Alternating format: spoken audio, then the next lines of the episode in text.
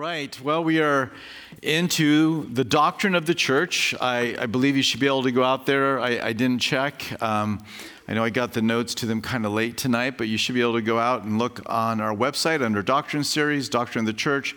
There may be a, uh, a download for you um, to go ahead and follow the notes if you want to. We do have slides as well that will make it helpful. But we're going to discuss this doctrine of the church. So, after securing salvation for mankind, Jesus ascended to heaven.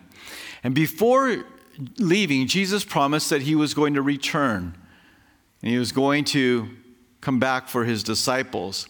It is between Christ's ascension and his return for the church, the rapture, that Jesus establishes the church. Now, that sounds like a pretty simple statement to most of you, but that is not where, how everybody you're going to see understands and believes the church to be. Certainly is how I believe it to be. And so, to gain a clearer picture of the church, we're going to focus on what the meaning of the church is, her distinctiveness, her function, and her purpose. And then we're going to close by uh, looking at who her leaders are and how they should govern the activities of the church. That's going to be rather short. We hit this not so long ago in our opening study in the book of Titus. So, if you want more information, I'll encourage you to go back to our most recent study we did in Titus chapter 1. I'll remind you of that when we get to that section too. But let's just jump straight into what is the meaning of the church. Very few people are going to dispute that the church actually exists. So, there's not, I'm going to spend time there. But what is a definition of church? It, church is comprised of those who put their faith in Christ for salvation. Church comes from the Greek word um, ecclesia, which is simply means a, a global community of believers. Um, this was a word that's not, you know, didn't, didn't come about for the religious purposes. It's a word that existed um, quite some time before, hundreds of years before. But here's just a simple definition. There it is right in front of you.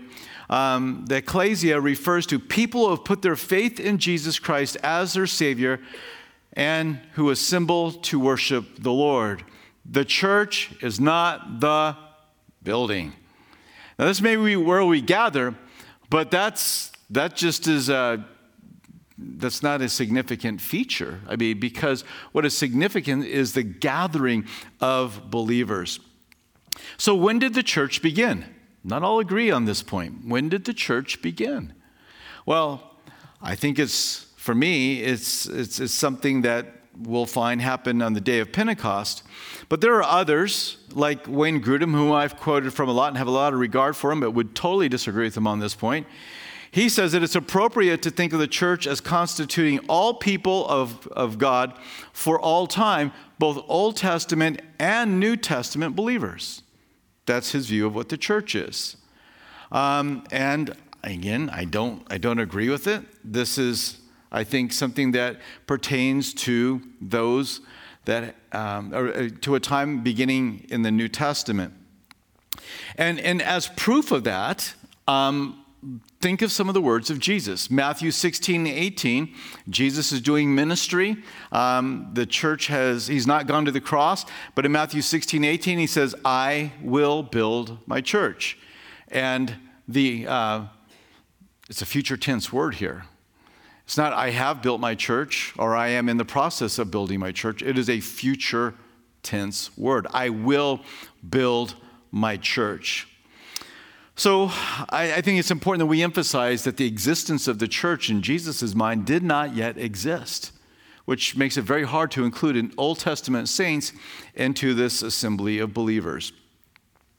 Um, Jesus did not declare that there would be a continuation of the church, but there would be a beginning of the church. And we know when that beginning happened. And that happened in Acts chapter 2, didn't it? Turn with me to Acts chapter 2. I'm going to have the verses there, but if you just want to turn over there, Acts 2, 1 through 4. It says, When the day of Pentecost had fully come, so Jesus has died, Jesus has risen from the dead, Jesus has ascended to the right hand of the Father, and then this is the next event that we read. When the day of Pentecost had fully come, they were all with one accord in one place. And suddenly there came a sound from heaven as of a rushing mighty wind, and it filled the whole house where they were sitting. Then there appeared to them divided tongues as of fire and one sat upon each of them, and they were filled with the Holy Spirit and began to speak with other tongues as the Spirit gave them utterance. So, this was the initial outpouring of the Holy Spirit. And I would put here that this is the beginning of the church age. And the, Peter seems to give us an indication. It is not definitive proof, but I think when you compile it all together with the words of Jesus and then what Peter has to say, later on, in a very similar event, but this time at the house of Cornelius as he is preaching to Gentiles. The Holy Spirit fell upon them, and before he had even given his altar call, um, they received Jesus as their Lord and Savior, and they began to speak in tongues as well. Well, Peter's called to task on that. Uh, interaction he had with the Gentiles and going into their house and sleeping there and eating with them. And Peter gives a defense. And this is what he says Acts 11 15. He says, And as I began to speak, as I began to preach, the Holy Spirit fell upon them as upon us at the what? The beginning. The beginning of what? And I believe, without question, it's the beginning of the church. So Jesus said, I will build the church. And then Peter, they have this experience in Acts 2. And then in Acts 11, Peter refers to this as the beginning. And I would say it is the beginning of the church. So the church is those New Testament believers that have put their faith and trust in Jesus Christ. Now let's move on to the idea of the forms of the church. Now, by the form, I mean the local and the universal. Um, and so there's, there's two ways to conceive of the church. And we'll first talk about the local church. And this is just as, as, reference to the specific gatherings. We are one representation of the church universal. We are a local congregation. But, but so down the road, there's another local congregation. And, and Paul makes this statement when in, at the end of Romans 16, he says, I commend to you Phoebe, our sister, who was a servant of the church in Cenchrea. Church in Cenchrea. So there's like a specific church that existed there. The second form is the church universal. And this is all believers.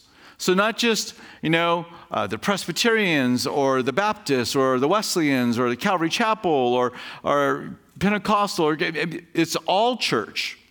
And 1 Corinthians 12, 12 through 14, Paul refers to this wider body of Christ. He says, For as the body is one and has many members, but all the members of that one body, being many, are one body. We are one body. There's many of us, but there's only one body. So also is Christ. For by one Spirit we are all baptized into one body, whether Jews or Greeks, whether slaves or free, and all have been made to drink into one Spirit. For in fact, the body is not um, one member, but many. So one body, many members but there's only one. And, and I think it's important for us to see this. When we fail to see this, is when we can begin to think and divide. Because it's like, well, that's them and this is us. Know, we have our differences, okay. But I think we can hold differences without having a divisive spirit.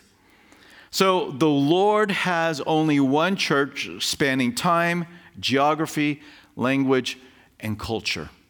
That's the universal. So that's the, that's the universal form of the church. What we're doing right now is the local form of the church. 1 Corinthians 12 25 says that there, are, that there may be no division in the body, but that the members may have the same care for one another. So there's a heart of the Lord in his church is that the church would be unified and that we would not divide. So while we have our own little names that we put over our door and we put on our bulletins and we put on our website, okay, fine. Don't make too much of it. We are one body of believers. And of course, this is not to say that you can believe whatever you want. There is a, there is a body of belief that makes up the true church of Jesus Christ. So we're not just saying anybody and everybody, but those that cling to those essentials of the faith. So that's the forms of the church. And then there are the metaphors that are used for the church. And um, we use these all the time. Um, we speak of them um, probably without even thinking about this. But there are some beautiful um, metaphors, that, word pictures that the Lord has given us for who we are. Um, Paul likens the church to the body of Christ. We use this all the time. Um, 1 Corinthians 12 27, now you are the body of Christ and members individually. So, this is a beautiful picture of the, the closeness, the unity we, ex- we have with the Lord. Um, Colossians 1:18 says, "And he is the head of the body."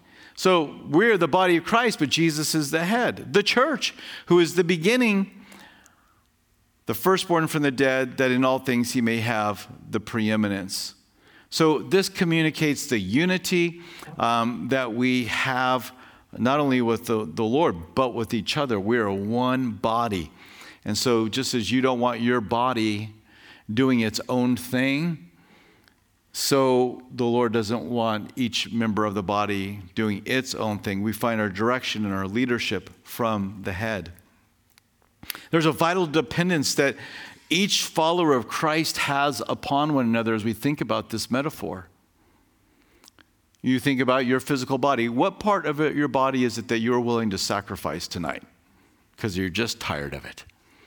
I mean, you know, we may not be happy with that part, but we're probably not willing to sacrifice it. May we have that same kind of zeal for each other, that same kind of commitment for one another. So these metaphors are very instructive to us. I, I think of even in Acts chapter 9, verse 4, when Saul's on his way up to Damascus and he's persecuting the church, and Jesus apprehends him and he says, Saul, Saul, why are you persecuting me? How can he say that? He's at the right hand of the Father because Saul is persecuting the body of Christ. And so, as the church is being um, touched and afflicted, the Lord takes that personally. To touch and afflict the body is to touch and afflict the Lord. A second metaphor uh, that powerfully drives home the Lord's love for the church is the analogy of, of that we're the bride of Christ. Ephesians 5, I'll leave it to you to, to read this passage, but Ephesians 5, 2 through 25, Paul develops this metaphor likening the church as the bride of Christ, um, and the, the husband being the Lord himself. And then it goes on to give practical commands to the, uh, that human relationship between husband and wife, but nonetheless, this is the one that is there, and the Lord loves his bride. The Lord wants his bride to be clean and pure. And so we can take these applications. And then quickly, three other metaphors are um, there's the, the one that's used of the priesthood of the believers. That's found in 1 Peter 2 5 through 9. There's the re- abiding relationship of the branches to the vine, John 15. And then there's the, uh, that picture of the flock of God, that we are the sheep of the Lord, John 10 16. Now, the priesthood of believers reveals the service we are to offer. The vineyard highlights the dependence we have on Jesus, and the flock metaphor reminds us of his attentive care for his people. So, in all of these metaphors that we've looked at, there is a practical truth that is wanting to be communicated by choosing those word pictures. Now, in our opening, we talked about how some see the church as going back to the Old Testament and including Abraham and all the rest, where we would draw a much narrower uh, view of the church and say is the began on the day of Pentecost. And I will even say, and will run up to the rapture of the church.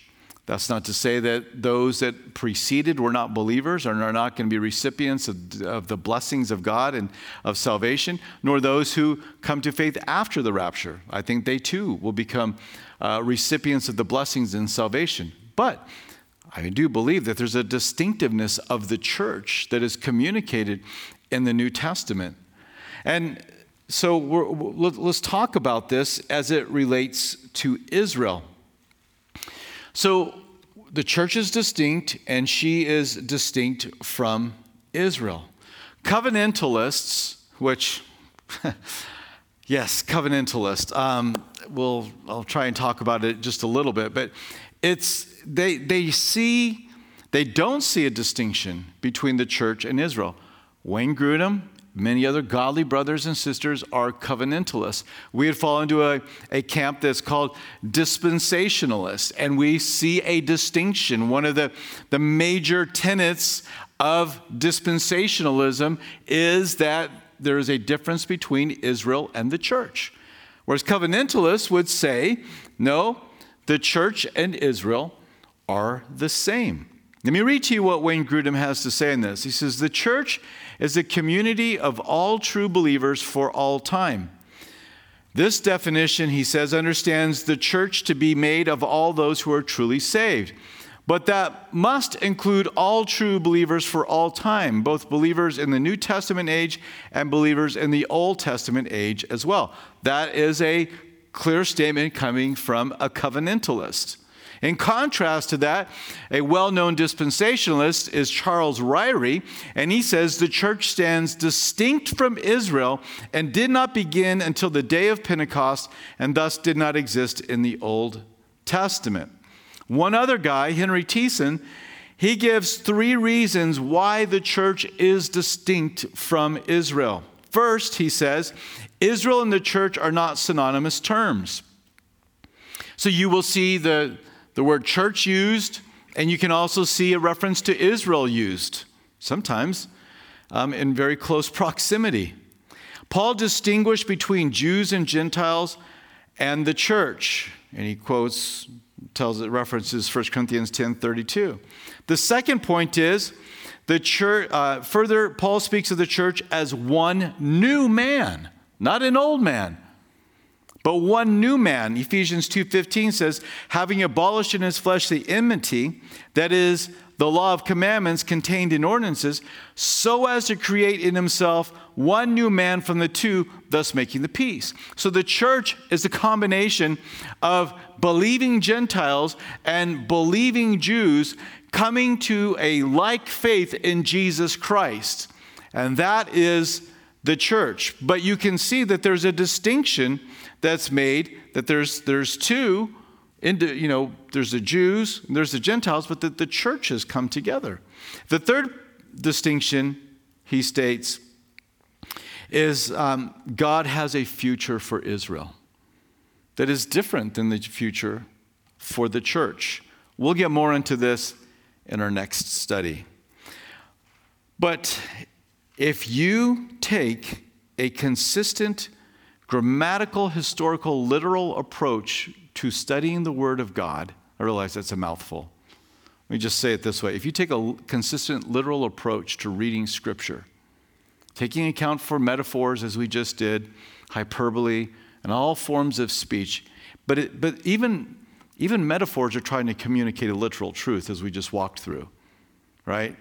Metaphors, as a matter of fact, when you use um, types of speech, you're trying to maybe even emphasize more the literal aspect of what you're discussing. And so you bring that word picture in to kind of draw the attention to this amazing literal truth. But if one takes this consistent literal approach to interpreting Scripture, you cannot come up with any other conclusion Then there's a difference between Israel and the church.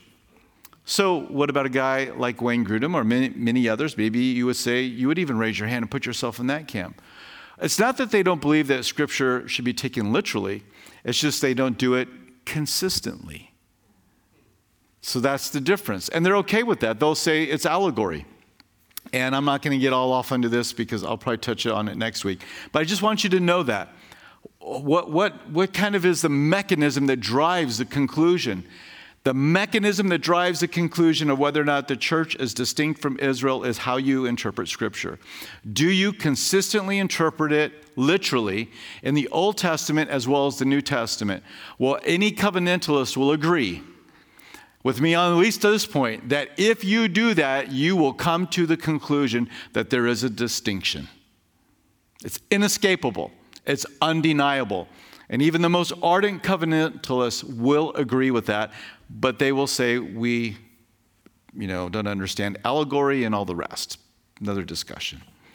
So, the distinctiveness of the church in relation to Israel, she is distinct.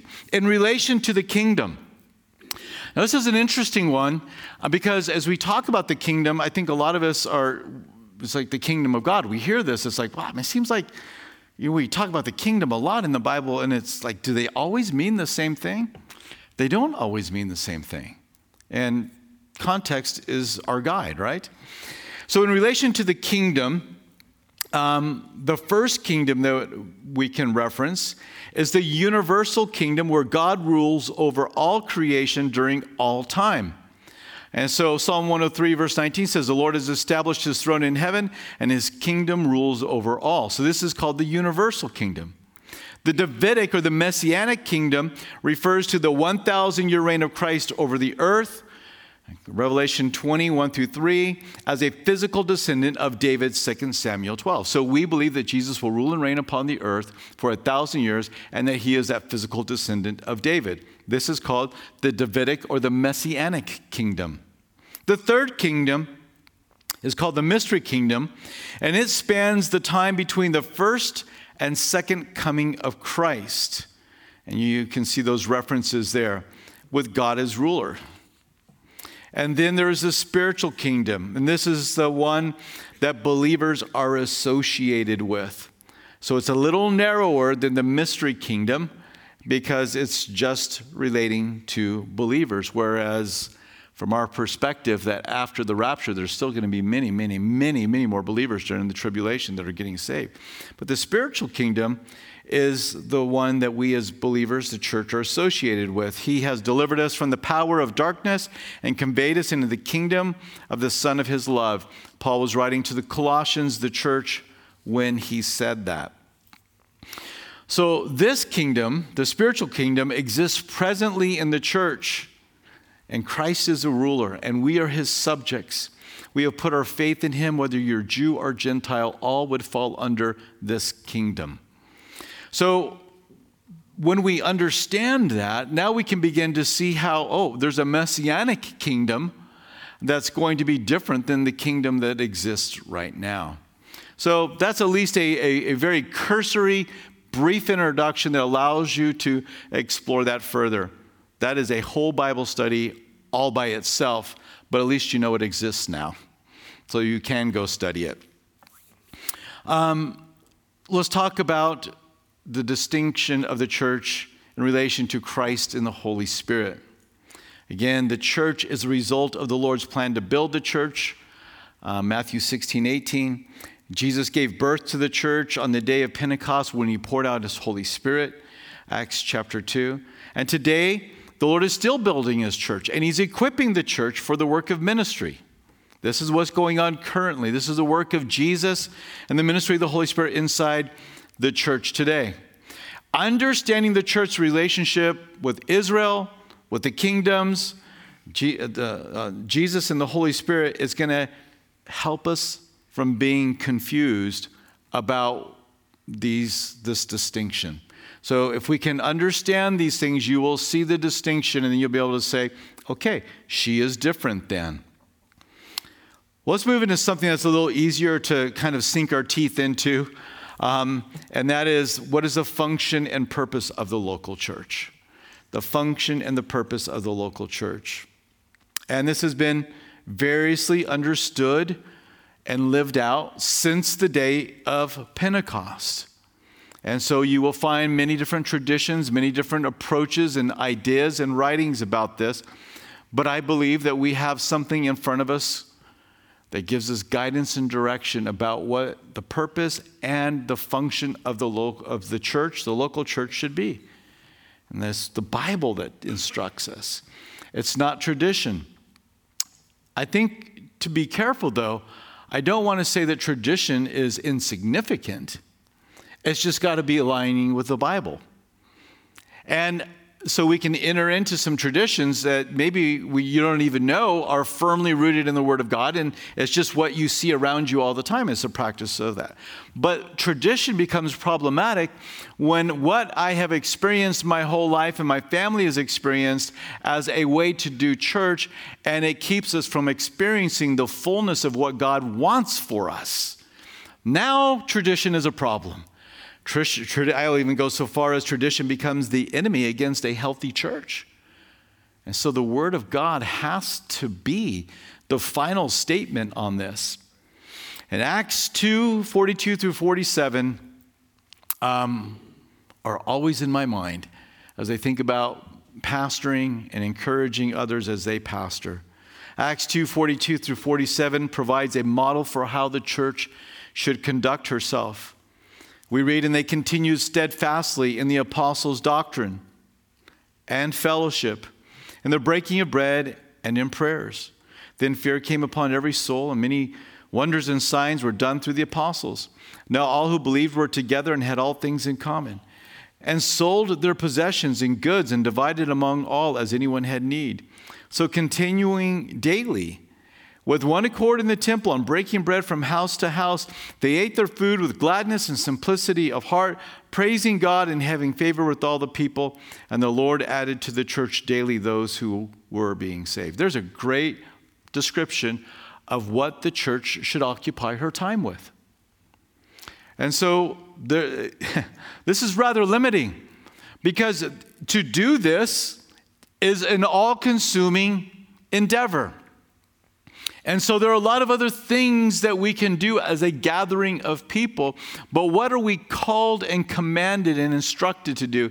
And here it is, which means that whatever we do, we're always trying to make certain that it is fulfilling one of these things in the life of the body of Christ.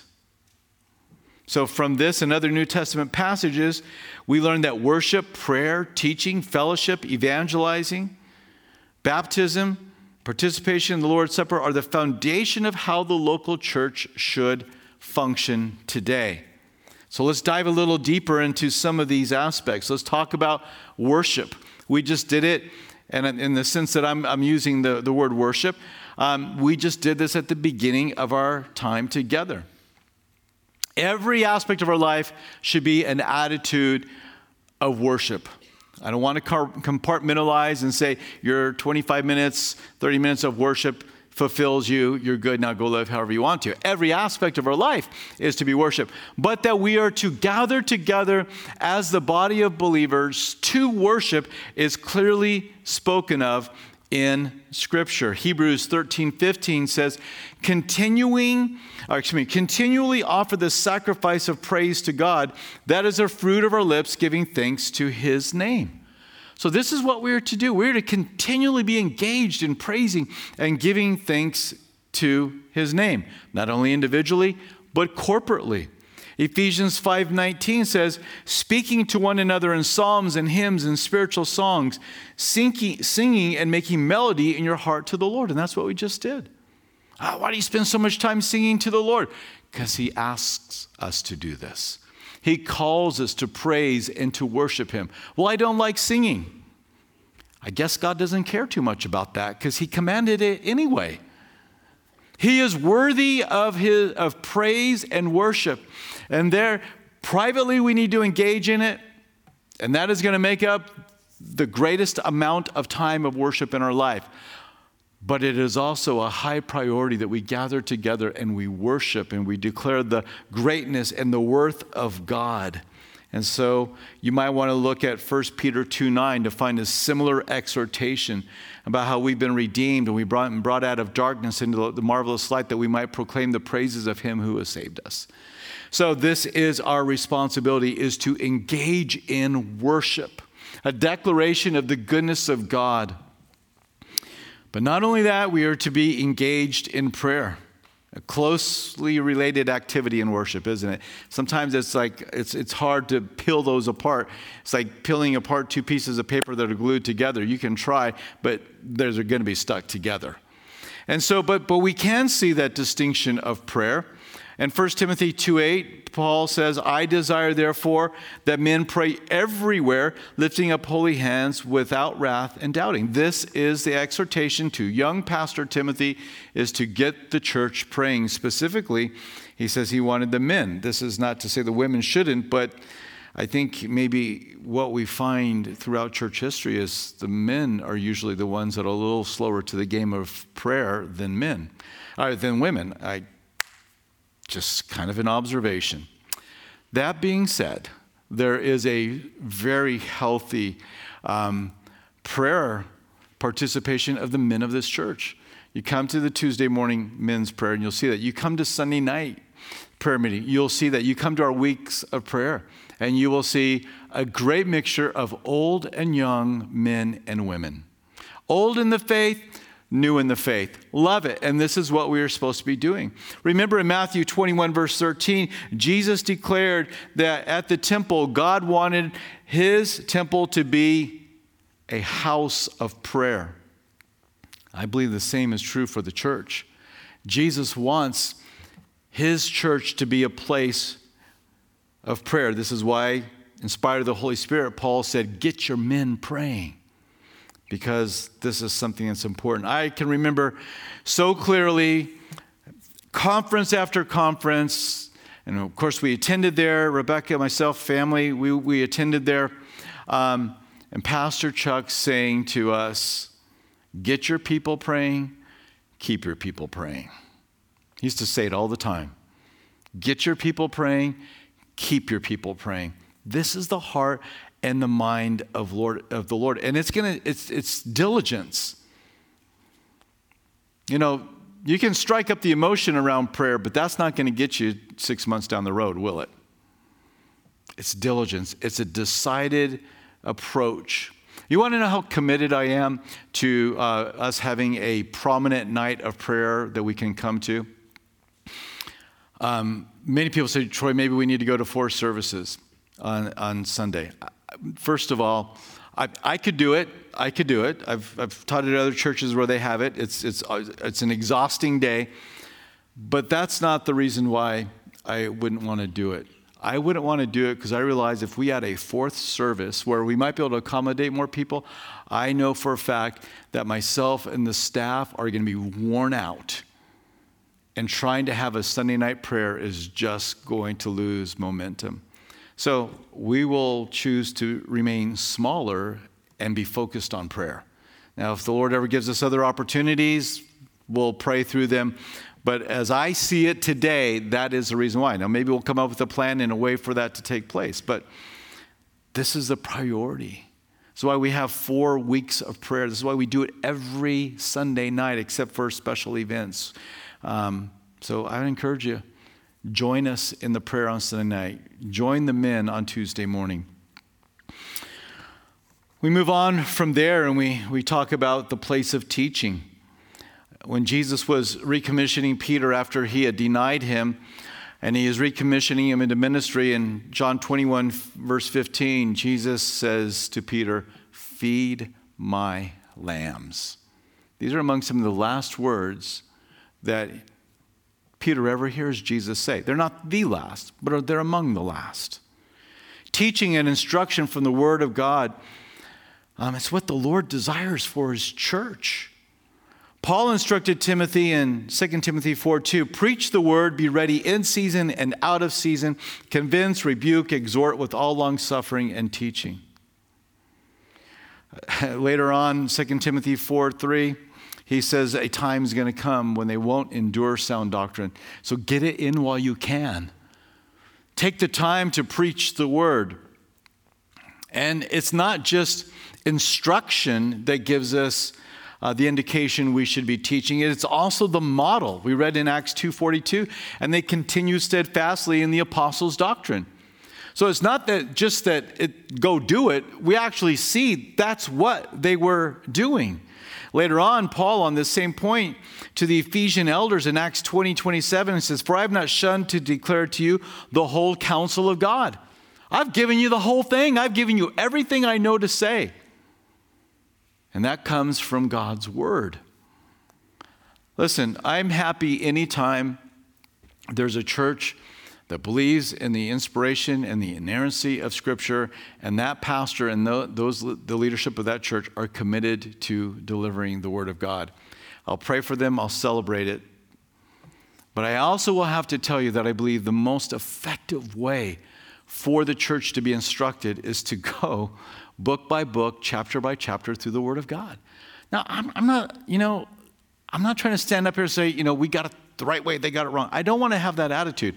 Clearly, I think it is the right way, otherwise, I wouldn't do it this way. Okay?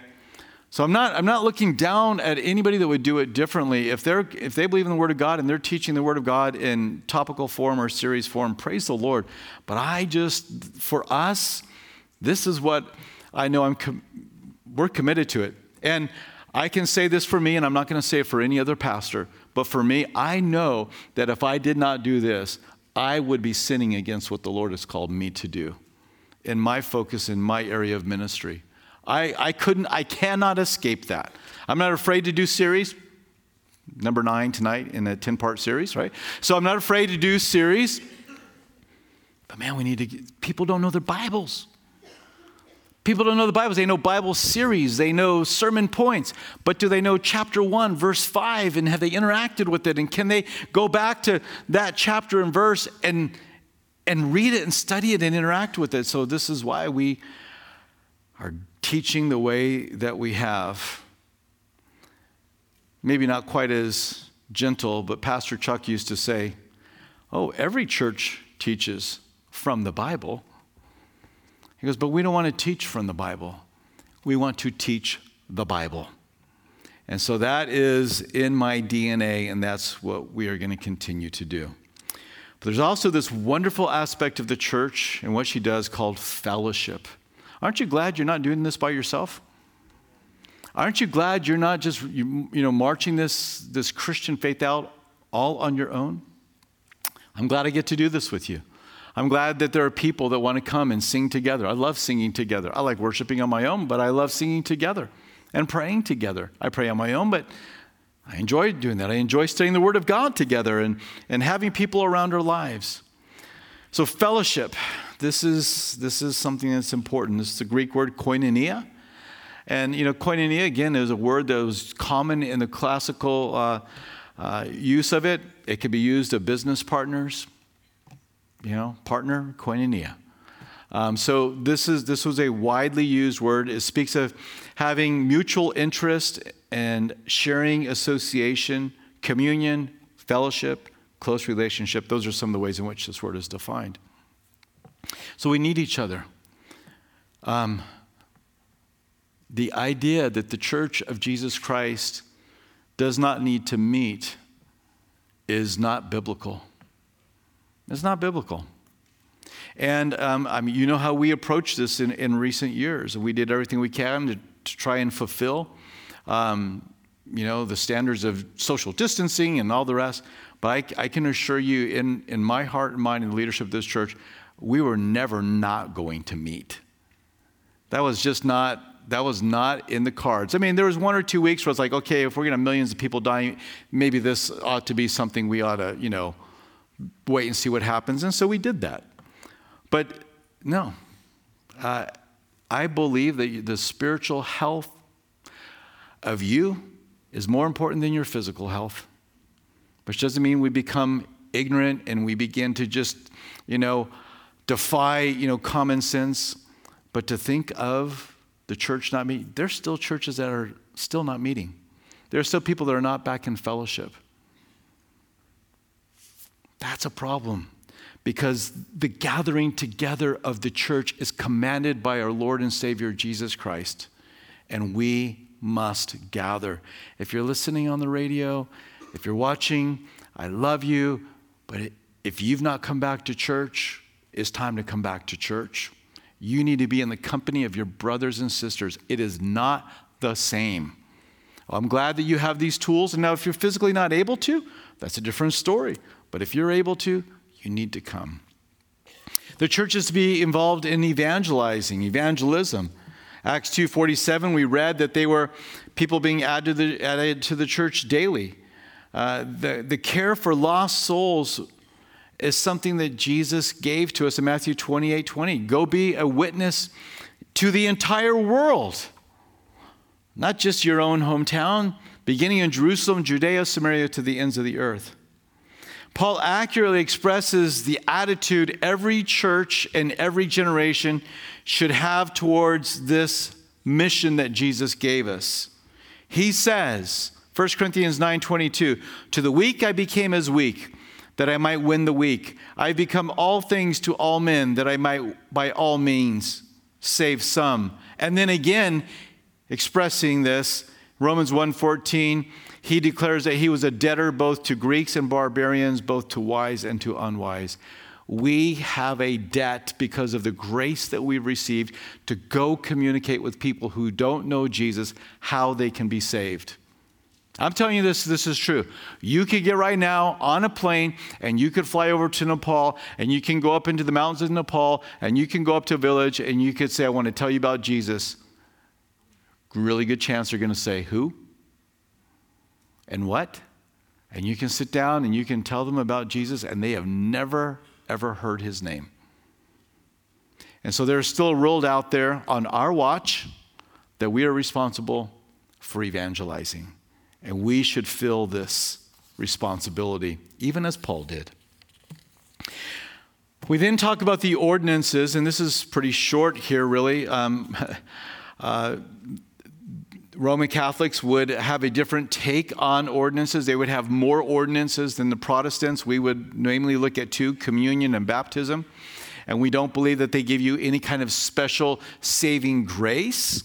Um, but we call these ordinances, we call them rites. We believe that they're, um, they're symbols um, that we are able to engage in, both communion and baptism. So, speaking of communion under ordinances, um, Jesus instituted this on the night of Passover when they were celebrating Passover, the, the eve before he was to be arrested and crucified. And as he was having this Passover meal that they had had every generation since the Exodus, he told them, he goes, This bread that you're eating, it represents my body broken for you. You can look up Luke 22, verses 14 through 23. Luke 22, 14 through 23. And then he says, This cup that you're drinking represents my blood that's shed for the remission of sins. It is the cup of the new covenant. So we look at this. Now, the church will approach this and they will look at these in different ways. Some will look and they will actually believe that that bread physically, miraculously turns into the body of Jesus each and every time it is blessed, and that that cup of wine or juice literally turns into the blood. Don't hold that view. What we do believe is in a memorial view. We believe that it memorializes what Jesus did on the cross. And so you might ask, say, oh, so you believe it's just a symbol? Absolutely not. We believe that it is the most significant symbol that you can engage with in this world. So it's not just a symbol. You can't engage with anything that is more meaningful and can have the power to communicate to you the truth and remind you, memorialize what Jesus has done for you. So it is highly significant, not optional. We are to take it, we are to share. But that is a view we hold, is that it is a memorial view of, of Jesus' death on the cross for us. And so we, sh- we share this together, and it's one of the sweet times we have. The other ordinance is baptism. And um, baptism, defined by Ryrie, is an act of association or identification with someone, some group, some message, or some event. So, for the believer, baptism is an association with the teaching of the gospel and an identification with Jesus Christ. That's what baptism is. We don't believe that it saves you, we believe that it is a representation of the salvation that you have experienced. You might want to read Romans 6, verses 3 and 4, and how this is an identifying association with the death and resurrection of Jesus Christ. So as we go under the water, we're identifying with his death. As we come up, it's, it's identifying with the resurrection. Baptism, we were talking about this with a group just beforehand. Um, baptism is a word that's transliterated from the Greek language. Uh, so when the King James translators were working on translating, they came to the Greek word baptizo. Baptizo means immerse or dip.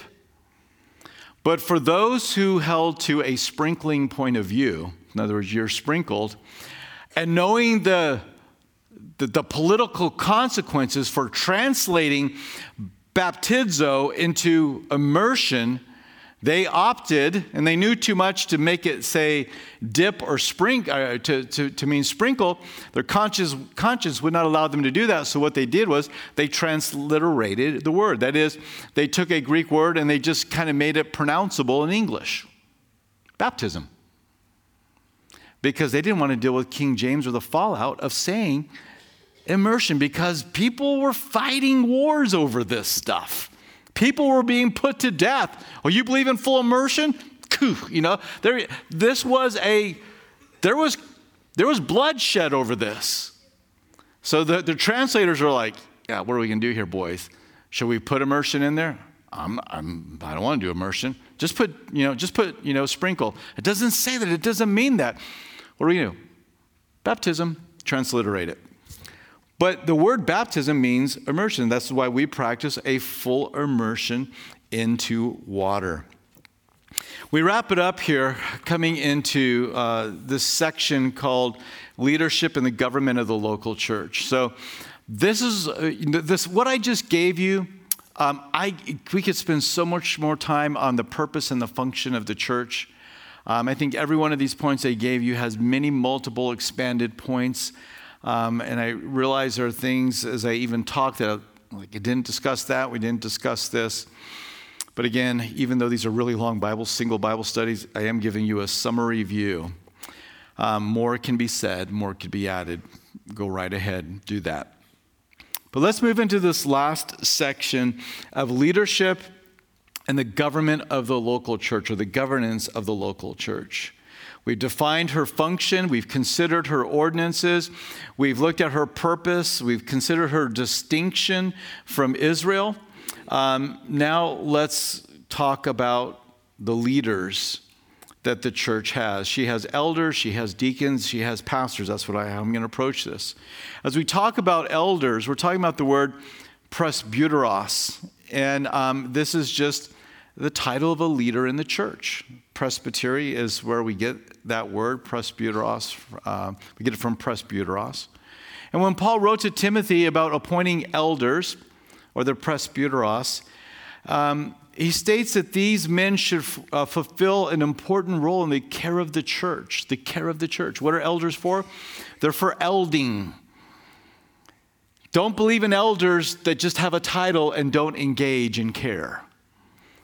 Um, every one of your elders here at this church are actively engaged in ministry, actively involved in this church in, in, in, in, in serving in many different ways.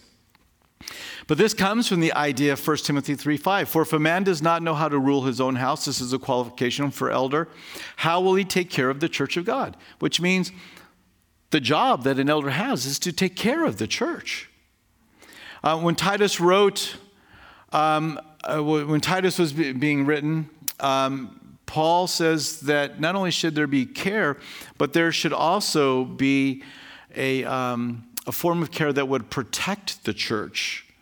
So Titus 1:9 says, holding fast the faithful word as ha- he has been taught, that he may be able, we're talking about elders, by sound doctrine both to exhort and convict those who contradict. So, an elder is to care for the church, and some of the ways he cares for the church is by exhorting.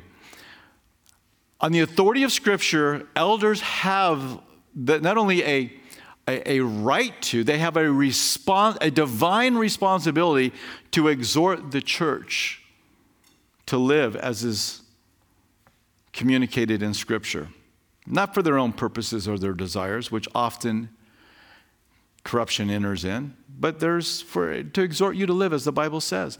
But also to engage with those who would contradict, those that would want to bring in false teaching. So the elder who says, well, you know, we just don't want to cause problems. We just, whatever anybody believes, let them come on in. You're not an elder because you're not fulfilling the role of what an elder is. So, men who are appointed to this position of being an elder also need to meet the qualifications that are listed in Titus and 1 Timothy. And they're very similar qualification lists. You can read through those. We just went through the pastoral epistles, 1st, 2nd Timothy, as well as Titus. If you want to get into that and learn more about the qualifications, uh, we took quite a bit of time on that. So, an elder should be a man whose spiritual life is in order and is capable of caring for the spiritual needs of the church of Jesus Christ. Um, I'm not going to get into. Um, I'll just simply say I believe an elder should be a uh, is a role that is carried out and lived out by a man. Um, and again, you can listen to what we recently went through, but um, it's very clear in Scripture. It says that whoever desires to be an elder should be the, the husband of one wife. That's pretty clear. The gender distinction is pretty clear. And so some will look and say, well, I, I, just believe he's being chauvinistic there. You've got a lot of problems if that's your conclusion. Um, so, what does this mean? Well, it, it, means exactly what it means when the Lord says that the, the man is the, is the head of, the, of his marriage. It's the same thing. Well, this, this is speaking about, you know, woman being inferior. No, no, that is not what is taught. It does not mean the man is smarter. It does not mean he has more skills. It means the man is given a responsibility by the Lord. And I would just give you this illustration Jesus is in submission to the Father. Does that make Jesus less than the Father because he has that subservient role as it's lived out um, in ministering to us? No, he's fully divine. So, this is something that's modeled, I mean, not only in the family and in the church, but even in the Godhead. So, well, that's all I'll say right there. You can go and deal with this on your own or go back and watch, listen to what we talked about, ask questions. I don't mind it. Just time wise, we're going to move on. Deacons uh, comes from the Greek word diakonos. Uh, other specifically mentioned leaders in the church, these are the doers, these are the ones that are practically taking care of um, affairs. Think of Acts chapter 6, where you have those that were appointed to, uh, for the daily distribution of food to the widows. Um, but they, there is a high standard to become one of these deacons. Um, again, you can read um, in Titus about this, you can read about this as in. And Timothy as well, where the, the standards are being laid out. But a church that has men who are spiritually mature and desire to serve their brothers and sisters is a blessed church. Those men that are willing to take of their time from their free time, from their families, and to come and, you know, there's deaconesses too, ladies that serve in this practical way. That's a blessed church that serve in all these different ways. What a beautiful thing. Um, and then the last uh, role I want to look at is pastor. Now, I'll, I'll say this of a pastor a pastor is an elder, but I believe that there's a distinction um, that is given in Scripture. Um, in Ephesians 4:11, Paul gives a list of four gifted leaders, and one of them is a pastor teacher. Um, and I think it's interesting in 1 Timothy 5:17, we read, "Let the elders who rule well." So we're talking about elders be counted worthy of double honor, especially those who labor in the word and doctrine. So among elders, it sounds like there are those that give more time to actually teaching and studying the word of God than do other elders that should be respected. So, while not conclusive in this verse alone, it seems that there are particular elders that had that pastoral role of, of teaching the flock of God. And so you have elders that are pastors here. You have elders that serve um, in um, what we would call here in government in America, um, you know, as the, the board of directors. Um, those can be both, but most of the time we keep them separate. Governance model. Last area we want to talk about under um, this, and I, again, I'm going to refer you to our study we did in Titus chapter 1, verses 1 through 16. Um, this is the last, we just, you know, a couple of months ago did this, and I took a lot of time to talk about how this is practically lived out at Calvary Chapel, Lynchburg. And so I encourage you to go listen to that if you have some questions, or come and ask me or any of the other pastors.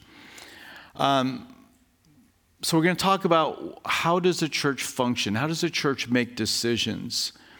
And um, the emphasis a person places on answering that question is, is going to come from the limited about, amount of information we have on the New Testament. If anybody tells you there's a ton of information on how the church should be governed, they haven't read. there's not a ton of information. There's a lot that has to be inferred and picked up. Um, and, and so this is kind of how we've reached our conclusion. But outside of Scripture, matters such as culture, one's own national government style, and other things will have a profound impact on how that governance will take place.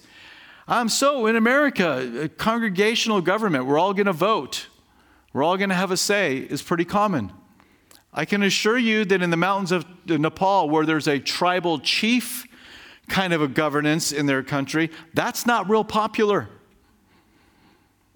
And, and so, you know, it's just interesting that, you know, based on where you live and what kind of governance, um, uh, you know, government exists in your country, it's going to have an impact on how we interpret and we view the scriptures. I'm not saying it's good or bad, I'm just saying it is. That happens. Um, you know, I, I said culture, national government style. I'll even throw in there bad experiences will have an impact on how people think the church should function. But you want to, here's the truth. You want to have a good governing style in your church, then make sure the men who are doing that are godly. That the Bible has a lot to say about. That is where the weight of, of emphasis is found. And so while I believe there's a way in which the church can function best, and we've adopted that, I also am aware that the most important part of that is how we live our lives. Is Pastor Troy and the elders and the pastors, are we meeting with Jesus? Are we praying? Are we walking in holiness? Are we showing love? Are we dealing with greed and all the rest in our hearts? If we are, then there'll be good leadership. If that stops, then it's going to be bad leadership. You can find good and bad examples in, in, in all camps. But the, the most common forms of government would be the Episcopal, where this would be a heavy one man leading kind of a, a, model. There's a Presbyterian, where it's a plurality of leadership. You have the Congregational, where everybody's going to have a say. And then there's what I'm going to call the pastor led, elder supported model.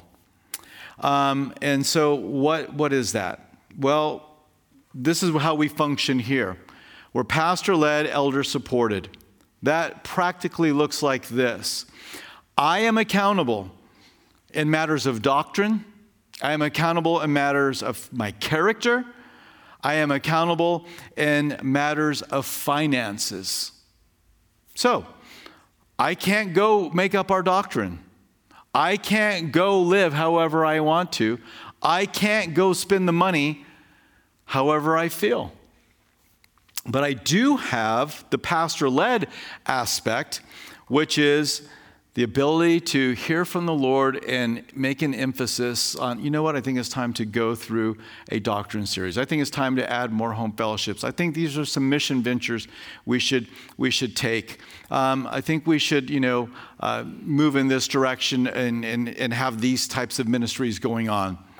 So I have that leadership um, freedom to, to lead and, and guide. Now, I can have a great vision or let's just call it a vision. I can have a vision to go do something uh, mission wise.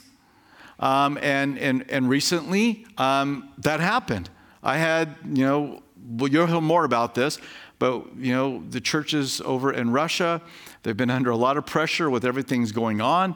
And they asked if they could do something special this year. Is there any way we could actually get them out of the country? Because we can't come in and they really don't want us there and then being associated with uh, people from America? Is there any way we could get them out of the country? So we prayed about it, we talked about it, we decided this sounds like a good idea. So, um, you know, we just went, you know, this is a vision, but this is expensive, like, as in tens of thousands of dollars expensive. So I've got a vision to do it, but I can't go spend that kind of money on my own. So myself and some of the other guys on staff, we took this to the elders, we explained what the vision was, and then we took a vote this past Thursday that, you know, we're going to, as a church, you know, do, spend at least $30,000 to get you know 50 husbands and wives out of the country so they can be encouraged and fed so um, so that's how that works. I, you know, um, I, can, I, have the freedom to lead and, and, to have that vision. But if they would have said no, um, that would have been the answer.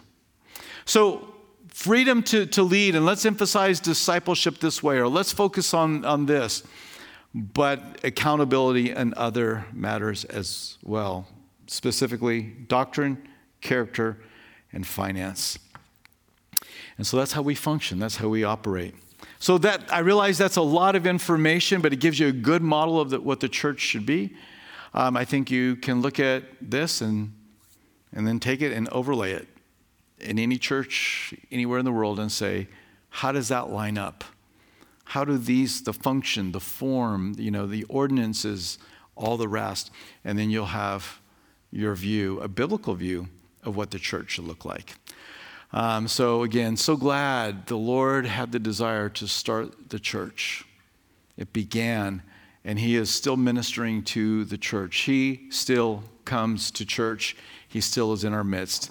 And what a joy it is to be taught in, in His midst, what a joy it is to worship in His midst and to fellowship together. So let's pray together. Father, we thank you for your plan to build the church. And Lord, we are well aware that the church is not perfect because we're here. And so, Lord, we um, are wanting to live out this model of what the church should be. So, change us, shape us. Um, make us, Lord, more loving towards one another, more patient towards one another. May the Word of God reign in our hearts in even a greater way. May there be more lively worship that pleases you and rises, as we said, as, a, as an incense before you. May we be more effective in evangelism, Lord. And Lord, I'm not just reciting, reciting my sermon points here. We're asking you to make us look like what you said we should be.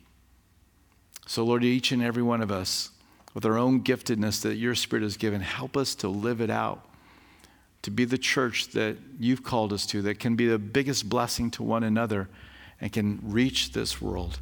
We thank you, Lord, for your love and for your grace and for one another. In the name of Jesus, we pray. Amen.